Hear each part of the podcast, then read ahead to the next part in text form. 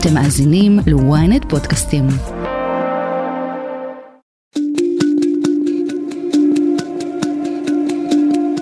חיזבאללה, ארגון המשתף פעולה עם המתקפה הרצחנית של חמאס. בכך מזדהה עם דאעש במסווה של מגן לבנון. אם חיזבאללה יחליט להיכנס למלחמה, הוא יתגעגע למלחמת לבנון השנייה. הוא יעשה את טעות חייו. אני מזהיר את חיזבאללה, את נסראללה, לא לעשות טעות. עשיתם טעויות בעבר, שילמתם מחירים מאוד כבדים. בשישי הקרוב צפוי חסן נסראללה לנאום את הנאום הראשון שלו מאז מתקפת החמאס של השבעה באוקטובר. העיניים נשואות לצפון כדי להבין האם המנהיג השיעי החזק בעולם הערבי יצטרף ללחימה מול ישראל בכל קובץ צבאו, או שימשיך את הלחימה בעצימות יחסית נמוכה, כפי שהיא מתנהלת בימים אלה. מדוע נסראללה לא הצטרף להפתעה בעת המתקפה של החמאס? עד כמה הוא עדיין סוחב על גבו את לקחי 2006?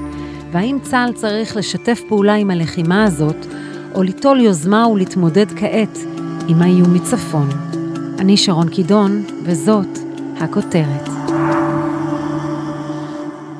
ליאור בן ארי, כתבתנו לענייני העולם הערבי, למעשה חסן נסראללה, חוץ מאיזה איגרת פה ושם, לא מופיע בציבור עד ההופעה שצפויה לו ביום שישי. נכון מאוד, אז אה, נסראללה בעצם, אנחנו לא ראינו אותו כמעט עד אה, שבועיים וחצי לתוך המלחמה. נסראללה אה, אומר, מבחינת הגורמים שבהתחלה דבררו אותו, אה, המסרים היו שהוא בכוונה לא נחשף והכל מתוכנן והוא שולט על הכל מרחוק, והוא, אה, כשהוא יראה לנכון, הוא יופיע. הפעם הראשונה שבעצם אה, שמענו ממנו זה אה, גורם מחיזבאללה שאומר בשמו שנסראללה משתתף אה, בצער משפחות ההרוגים מחיזבאללה. הפעם הבאה שאנחנו שומעים זה מכתב שהוא מפרסם שבועיים וחצי שוב לתוך המלחמה והוא אומר שהוא מבקש לקרוא בכינוי מסוים להרוגים מחיזבאללה, הרוגים בדרך לאל-אקצא. באותו יום נסראללה נפגש עם סאלח אל-ערורי ועם נחלה אה, מחמאס ומהג'יהאד האיסלאמי, והם בעצם משוחחים ומוציאים תמונה ראשונה של נסראללה, זו פעם ראשונה שאנחנו רואים תמונה שיוצאת אה, אה, מנסראללה. בימים האחרונים מתפרסם סרטון מוזר מאוד, לא מגורמים רשמיים בחיזבאללה, בו אנחנו רואים את נסראללה עובר באיזשהו מסדרון עם מוזיקה מאוד דרמטית, אה, כשהמסר ככל הנראה זה אני נמצא, אני נוכח, אני שולט על הכל מרחוק, אני עוקב אחרי מה שקורה, הוא לא יצא עדיין בהתבטאות.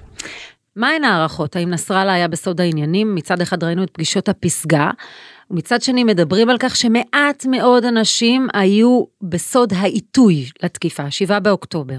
נכון, קודם כל אה, אנחנו שומעים התבטאויות גם בלבנון, גם באיראן אגב, שלא ממש, אה, שאומרות שלא ממש ידעו מתי זה צפוי לקרות.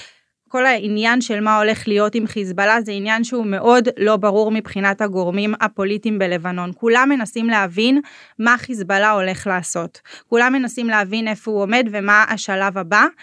הממשל הלבנוני בעצם, אנחנו רואים שראש הממשלה הלבנוני נג'יב מיקאטי, הוא כל הזמן אומר, הוא מקווה שחיזבאללה ינקוט בדרכים יותר רגועות, והוא מקווה שהם יקבלו את ההחלטות הנכונות, אבל לא יודעים אה, מה הם צפויים לעשות. זה מציב אותנו בסימן שאלה גדול, מכיוון שעד עכשיו מה שהם אמרו בחיזבאללה, זה שברגע שישראל תיכנס מבחינה קרקעית לרצועת עזה, זה מכניס אותם למערכה. אתם הורגים אנשי חיזבאללה שמנסים לתקוף את קו החזית שלנו. אני לא יכול להגיד לכם כרגע אם חיזבאללה יחליט להיכנס בצורה מלאה למלחמה. אם חלילה תתפתח פה הסלמה או אירועים מלחמתיים, אנחנו נחזיר את לבנון לעידן האבן. השאלה אם זה שיקול של ישראל כאשר היא מייצרת מעין ערפל קרב כזה ואומרת זו לא המתקפה הקרקעית הגדולה, האם נסראללה הוא השיקול של מדינת ישראל? ייתכן מאוד. נסראללה באמת, אה, ההתבטאויות האחרונות גם שלו וגם של איראן, בכל הציר הזה, היו שברגע שאנחנו נכנסים, הם נכנסים למלחמה. אנחנו ראינו בימים האחרונים שגם שהתגברו התקיפות לעבר שטח ישראל, לא חיזבאללה הוא זה שלקח את האחריות וזה לא סתם. אה, מי שלקח את האחריות זה פלגים שיורים מתוך שטח לבנון, אם זה חמאס מלבנון ואם זה כוחות פאג'ר שלקחו את האחריות אתמול על הירי, זה לא היה חיזבאללה. זאת אומרת, אנחנו רואים שיש פה איזה, איזושהי היזהרות מצד חיזבאללה, והם לא רוצים להיות אלה שלוקחים את האחריות כדי לא להגיד הנה פתחנו את החזית הרשמית בזירה הצפונית. אבל צריך לזכור, לפני שהחמאס פתח עלינו במתקפה, כבר חודשים ארוכים אנחנו רואים התגרויות שונות, בדמות האוהלים, בדמות אה, ניסיון להוציא פיגוע במגידו, וגם עכשיו לחימה בעצימות יחסית נמוכה, רקטות, ניסיון של מחבלים להגיע לגבול, פצמ"רים, דברים מהסוג הזה. מה בעצם נסראללה רוצה? אז אנחנו רואים הרבה ירי נ"ט, אנחנו רואים ירי שלהם על המון מגדלי uh, תצפית, הם קוראים לזה מגדלים שבעצם משמשים את ישראל למודיעין, לריגול, למעקב, נורא חשוב להם להראות שהירי שלהם לעבר המקומות האלה פוגע בישראל. מה נסראללה רוצה? יש פה שתי אופציות, בגדול. האופציה הראשונה זה שחיזבאללה אומר אנחנו מהווים את הגורם התומך לחמאס. אנחנו רואים מה קורה ברצועת עזה. אנחנו כמובן מנסים אה, להביא כמה שיותר ביקורת מהעולם נגד ישראל למה שהיא מבצעת מול העם הפלסטיני, ואנחנו תומכים, אם זה בצורה של לעייף את ישראל בזיר, בזירה הצפונית ולגרום לכוחות לבוא לזירה הצפונית, ובעצם בכך פחות כוחות נמצאים ברצועת עזה, הם גם אומרים את זה, אנחנו במלחמת התשה, אנחנו אין לנו בעיה להתיש את ישראל, אנחנו רוצים להתיש אותם בזירה הצפונית, ובעצם הרעיון הראשון זה שאנחנו באיזשהו משהו מוגבל מולם, שהם בעצם גורם שתומך בחמאס, אבל לא רוצים להיכנס למערכה יותר רצינית ולערב עוד גורמים נגדנו. האופציה השנייה היא שנסראללה אומר, הצליח לחמאס במבול אל-אקצא, איך שהם קוראים לזה, וזה פותח לו את התיאבון. ויכול להיות שהוא אומר, אני רוצה להצטרף לתבוסה הזאת שראיתי אצל ישראל, ואני רוצה לעשות משהו, אני אבחר את הזמן, אני אבחר את המקום גם. לא נראה שהם ממהרים לשום מקום, נראה שהם מוכנים. אה, והוא יכול להיות שבאמת הוא מתכנן לעשות את זה בעיתוי אחר. بدي أقول للإسرائيلي مع معركتك بين حروب أدت إلى نتائج ممتازة لنا وأنت الخسران أنت مش ربحان بالعكس شو تحويل التهديد إلى فرصة؟ נסראללה כמנהיג, מצד אחד הוא מנהיג מדיני, יש לו אחריות על תושבים בלבנון, על מדינת לבנון, ראינו את זה לא פעם במעורבות שלו, אפילו במה שנקרא בעסקת הגז, ומהצד השני הוא מנהיג החזק ביותר אולי בעולם השיעי. האם שני הדברים האלה מתנגשים כעת? נכון. יש פה, יש פה עניין שזה משחק לחיזבאללה לשני הכיוונים. כי לבנון נמצאת במשבר מאוד גדול. משבר פוליטי, משבר צבאי, משבר כלכלי, משבר של עקורים מסוריה שמגיעים לשם. אה, משבר כלכלי גם שלא נמצא גז. אגב, לא מדברים על זה, אבל כל הסיפור שהיה סביב הקידוחים שם לא נמצא דבר כרגע. והלבנונים תלו בזה את התקוות הכלכליות שלהם. שני התרחישים אה, של התקיפה אפשריים במקרה הזה. כי מצד אחד אם הוא רוצה עכשיו להיכנס למשהו מוגבל מול ישראל אז הוא יכול להגיד לעצמו אני לא רוצה להביא את לבנון למצב בעייתי אני לא רוצה להחמיר את המצב בלבנון לבנון אה, נמצאת גם ככה במשברים כאלה, ואני לא אכנס למלחמה כוללת, מתוך האחריות שלי גם כדמות בלבנון, אני לא רוצה שזה יהיה עליי. אבל, אם הוא החליט שהוא רוצה להיכנס לאיזושהי מערכה כללית מול ישראל ולמשהו יותר רציני, אז דווקא המשבר בלבנון גם משחק פה לטובתו, כי הוא יכול להגיד אנחנו גם ככה במשבר כל כך גדול שההפסד שלי גם מבחינה פוליטית לא יהיה כל כך גדול, לבנון נמצאת בכזה משבר שאם אני נכנס למלחמה זה לא יגרום לכזאת טלטלה. אז יש פה שתי אופציות ושתי האופציות בעצם יכולות להיות תירוץ אה, לצעדים של חיזבאללה. חשוב להגיד גם שמדינת ישראל אה, הודיעה באופן רשמי ש... כל מה שקורה משטח לבנון, גם הירי של חיזבאללה, בעצם כל מה שנורא לישראל משטח לבנון, אה, זה אחריותה של מדינת לבנון, זה באחריות לבנון. אנחנו צריכים להיזהר בדבר הזה.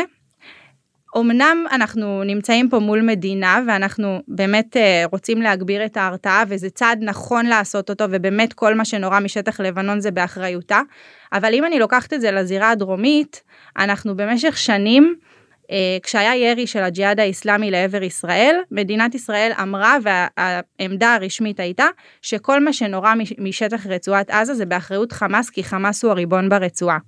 ואנחנו חשבנו שהרתענו את חמאס ואנחנו חשבנו שגרמנו לאיזשהו להרתעה אה, ובסוף התברר לנו שהם לא הסיטו את הזירות כמו שחשבנו ליהודה ושומרון או למקומות אחרים והם נערכו למתקפה גדולה יותר. וצריך להיזהר כשאנחנו מרתיעים גם צדדים אחרים ולהבין שצריך להיות מאחורי ההרתעה הזאת לעמוד מאחוריה ולהבין שיכול להיות שהם גם לא יורתעו.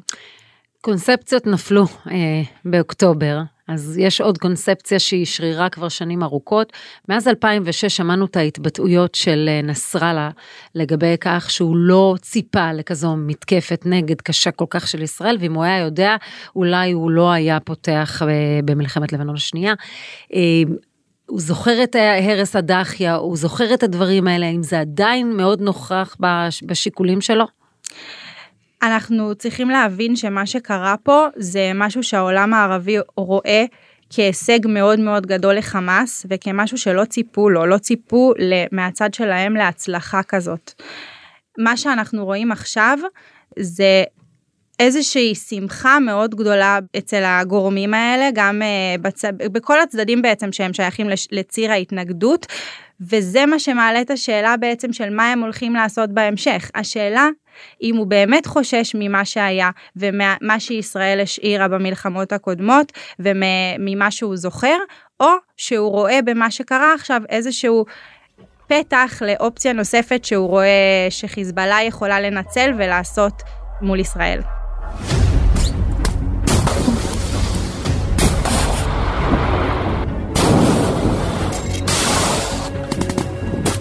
עם האינטרסים והמהלכים של חיזבאללה ונסראללה, צבא ישראל צריך להתמודד.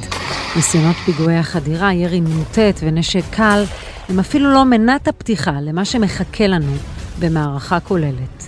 אלוף במילואים גרשון הכהן, לשעבר מפקד הגיס המטכ"לי, עד לפרוץ המלחמה היה נראה שישראל דווקא החליטה להכיל את כל הפרובוקציות של חיזבאללה בגבול הלבנון.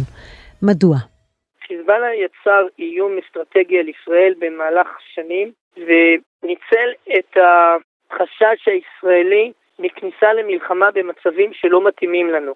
זאת אומרת, חיזבאללה יצר מין דינמיקה של הליכה על הסף, כשהוא כל הזמן יכול להרחיב את הסף במין ודאות חלקית כמובן, שהוא יכול לשמור את עצמו מהידרדרות למלחמה. ההערכה הייתה שחיזבאללה לא מעוניין במלחמה, לא מעוניין בהתדרדרות מלאה למלחמה כוללת, אבל הוא יודע שגם אנחנו לא מעוניינים, והוא משחק איתנו סוג של מה שנקרא בשפת העבריינים משחק צ'יקן, אותו משחק של שתי מכוניות נוסעות זו מול זו, זו כנגד זו, במקום שבסוף מגיעים למעבר צר שיש רק מכונית אחת מעבר, ואם שתיהן מתעקשות לא לרדת לשוליים, שתיהן מתנגשות, מישהו חייב לרדת לשוליים. חיזבאללה בנה על הרציונליות הישראלית שישראל תרד לשוליים בשביל למנוע התנגשות. וככה בעצם הוא יצר מציאות שקוראת אותנו נכון, והוא יכול ללכת על הסף כמו דוגמת האוהלים שהוא בנה ואנחנו פנינו אל האו"ם. אה, כמו התהליך שהוא יצר לקראת ההסכם על גבול הגז עם שלושה מל"טים מעל אה, אסדת כריש שהם הופלו, אבל עצם ההתרסה שהם חגו מעל, זה היה עניין שהיה יכול להזמין פעולה מקיפה יותר מבחינתנו כתגובת נגד, והוא שמח על זה שהוא קורא אותנו נכון ואנחנו הסתפקנו בלהפיל ולא הלכנו הלאה. כשאנחנו מסתכלים על הלחימה שמתנהלת, וצריך לקרוא לה גם לחימה, אמנם בעצימות יחסית נמוכה, חילופי אש בצפון, כולל נפגעים בקרב צה"ל, האם התגובה הישראלית לא עדינה מדי לפעולות הללו? למה אנחנו בעצם לא מגיבים יותר חריף? קודם כל אנחנו נמצאים עכשיו בסיפור ממש אחר, ב-7 באוקטובר הכל השתנה. היו בהחלט דעות, וזה יצא בתקשורת, שביקשו לנצל את ההזדמנות כדי לתת מכת מנע מקדימה על חיזבאללה. מהר מאוד התבררה התמונה גם ביחס לציפיות האמריקאיות, לתמיכה האמריקאית שניתנת למדינת ישראל במלחמה הזאת. The United States has also enhanced our military force posture in the region to strengthen our deterrence. Let me say again, to any country, any organization, anyone thinking of taking advantage of this situation, I have one word don't. don't. לארצות הברית יש עניין מאוד ברור לא לדרדר את האזור למלחמה רחבה שיוצאת משליטה, והוא שם לנו הגבלות. תילחמו בעזה זה בסדר, בלבנון תעשו הכל כדי לא להידרדר למלחמה, ובין היתר גם הצי האמריקאי עם הנושאת מטוסים שהגיע למסר גם מול נסראללה, שאומר משחק חדש, מערכת שיקולים חדשה, ייקח בחשבון את זה שמפת יחסי הכוחות היא אחרת, תתנהג בהתאם. כשאנחנו מסתכלים על אה, חילופי האש האלה עם חיזבאללה, זה להערכתך תהיה השגרה אה, בחודשים הקרובים, אולי בשנים הקרובות? האם אפשר להחליט שככה מנהלים את הלחימה מול חיזבאללה? חס ושלום. ברור שאנחנו כרגע בתקופת מלחמה. אני הבנתי גם מהתפיסת מלחמה של הקבינט, ואני חייב לומר שהבנתי שהקבינט המצומצם של אה, גנץ אייזנקוט עם גלנט אה, ונתניהו עובד בהבנות, בהסכמות, בהרמוניה. במפה שהם יצרו לסידור המלחמה יש מאמץ עיקרי לעזה לבדל את הזירות, לא להגיע למצב שאנחנו נקלעים לשתי זירות במקביל. אפשר לומר שלא רק מעצמות, אפילו הרומאים שהיו אימפריה, השתדלו מאוד לא לנהל שתי מלחמות במקביל. ולכן הסדר עדיפות הזה וסדר הקדימות הזה כרגע מוביל לזה שצה"ל לא ממש מכיל את מה שקורה בגבול הצפון. התגובות שלו מאוד מדויקות, יש לחיזבאללה מעל 40 הרוגים, זה לא עניין של מה בכך. ברור אבל שיישובי הצפון מפונים, הם חייבים יום אחד לשוב, קשה לחיות במטולה כשיש גדוד רדואן בקילה, שזה חמש דקות ממטולה בהליכה. את הדבר הזה מדינת ישראל תהיה מחויבת לשינוי ביום שאחרי הסיפור שאנחנו לא יודעים מתי זה היום שאחרי, איך הוא נראה היום שאחרי בעזה, אבל זו הסיבה העיקרית לזיהוי שניתן מתחילת המלחמה הזאת ב-7 באוקטובר, שאנחנו הולכים למלחמה ארוכה, שכרגע אנחנו עדיין לא רואים את אופק היציאה ממנה. זהו, אז בקשר לאופק, רשות החירום הלאומית המליצה לפנות את תושבי קו העימות מבתיהם לפחות עד סוף 2023. ובכלל, תושבים בצפון דורשים מהממשלה להכניע את חיזבאללה לפני שמחזירים אותם לבתיהם. שמעתי ראשי רשויות שממש דורשים זאת, לדוגמה שלומי. זו דרישה הגיונית, אפשרית, ניתן להסיר את האיום של חיזבאללה שהוא הרבה יותר עוצמתי ומהותי מאשר איום החמאס. קודם כל ניתן לא לגמרי להסיר את כל איום חיזבאללה, חיזבאללה הוא איום אסטרטגי רב-ממדי, אביב כוכבי דיבר על תפיסת הפעלה רב-ממדית, חיזבאללה היו רב-ממדיים אה, לפני שהוא תיאר את עצמנו כהולכים לרב-ממדיות, יש להם יכולות באש מאוד ממוקדת, מאוד משמעותית, לכל טווחי הפעולה בישראל, לא רק תל אביב, יש להם אה, יכולת הגנה מאוד אה, עיקשת וקשיחה לא רק בדרום לבנון עד הליטני, אלא גם מעבר. יש להם יכולות אש גם בבקעת הלבנון וגם בסוריה, זאת אומרת, אנחנו יכולים, עלולים להגיע למצב שגם אם נגיע לביירות, עדיין לא הכרענו את חיזבאללה, כי זאת לא מערכת מהסוג של צבאות קלאסיים שאיתם התמודדנו למשל במלחמת ששת הימים, שאפשר כמו כד קריסטל לתת לו מכה בנקודת תורפה והכל מתפזר. אין נקודת תורפה אחת שגורמת לכל חיזבאללה להתפזר, אותו דבר חמאס.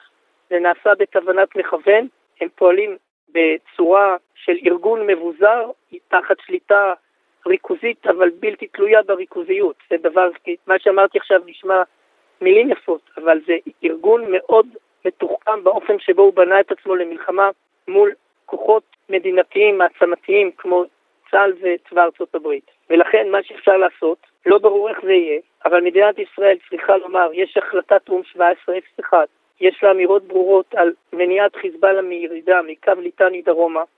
כרגע הוא יושב על הגבול הבינלאומי.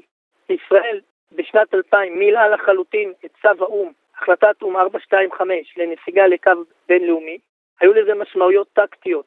בהרבה מקומות אנחנו קיבלנו את התכתיב של קו הגבול הבינלאומי, למרות שזה שם אותנו בנחיתות טופוגרפית בכמה מקומות, כמו באזור אביבים. עם הדרישה הזאת אנחנו צריכים לבוא אל האו"ם ואל המדינות בעולם, אירופה, שיש להם עניין בלבנון כמו צרפת, ארה"ב, ולומר להם, אם אתם לא דואגים לסדר את העניין, להעביר את חיזבאללה חזרה צפונה, לא תהיה לנו ברירה. ואז נכנסים למלחמה, פשוט מאוד. אז למה בעצם אנחנו לא ממגרים את האיום של חיזבאללה כבר עכשיו? מכיוון שכרגע אנחנו ממוקדים בעזה, גם מבחינת מה שמסוכם, כנראה, אני לא הייתי בסיכומים האלה, אבל זה מה שהבנתי, בין ההנהגה האמריקאית והנהגת מדינת ישראל, שזה גם תאומים בין פיקוד המרכז האמריקאי, הממונה על האזור, ובין צה"ל, אנחנו פועלים פה במסגרת שהיא במידה רבה פעם ראשונה צבא קואליציה עם ארצות הברית, לא ממש צבא קואליציה מובהק, אבל די מע... במערכת תיאום מחייבת, ולכן בשלב זה לא ניתן ללכת אה, לשינוי. מה כן יביא שינוי דרמטי שאיננו בשליטתנו, אם חיזבאללה הלילה או הרגע יעבור קו אדום, וקו אדום פירושו להפעיל את גדודי הקומנדו שנמצאים על קו הגבול עם יכולת ההרשה באש על אה, קו הגבול שלנו ולצאת לכבוש מוצבים ויישובים בשטחנו, אם זה יקרה, זה קו אדום. כמובן, לא פשוט להגדיר אותו, כי לכל קו, למשל, משה דיין את הקווי שביתת נשק בכמה מקומות, שרטט בצבע של טוש לורד כזה עבה, שיש שם כמה מאות מטרים. מה זה בדיוק התקפה מסיבית של חיזבאללה על כל קו העימות? מה זה חלקו של קו העימות? אלוף פיקוד צפון מודע לשאלות האלה?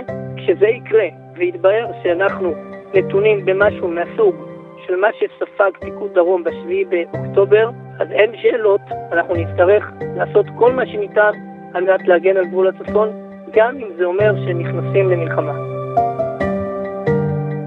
ליאור בן ארי, בחזרה אלייך, יכול להיות שהפתח הזה שחיזבאללה מזהה בעקבות המלחמה עם חמאס, הפתח להצטרף למערכה, הוא לאו דווקא מתי שאנחנו חושבים שהוא יקרה, אלא בעצם נסראללה מצפה לשעת כושר מסוימת כדי לפתוח במתקפה כוללת. אני חושבת שזה הדבר שהכי ברור בהתבטאויות שלהם, שהם לא ממהרים לשום מקום. זה נותן תחושה גם מבחינת ה...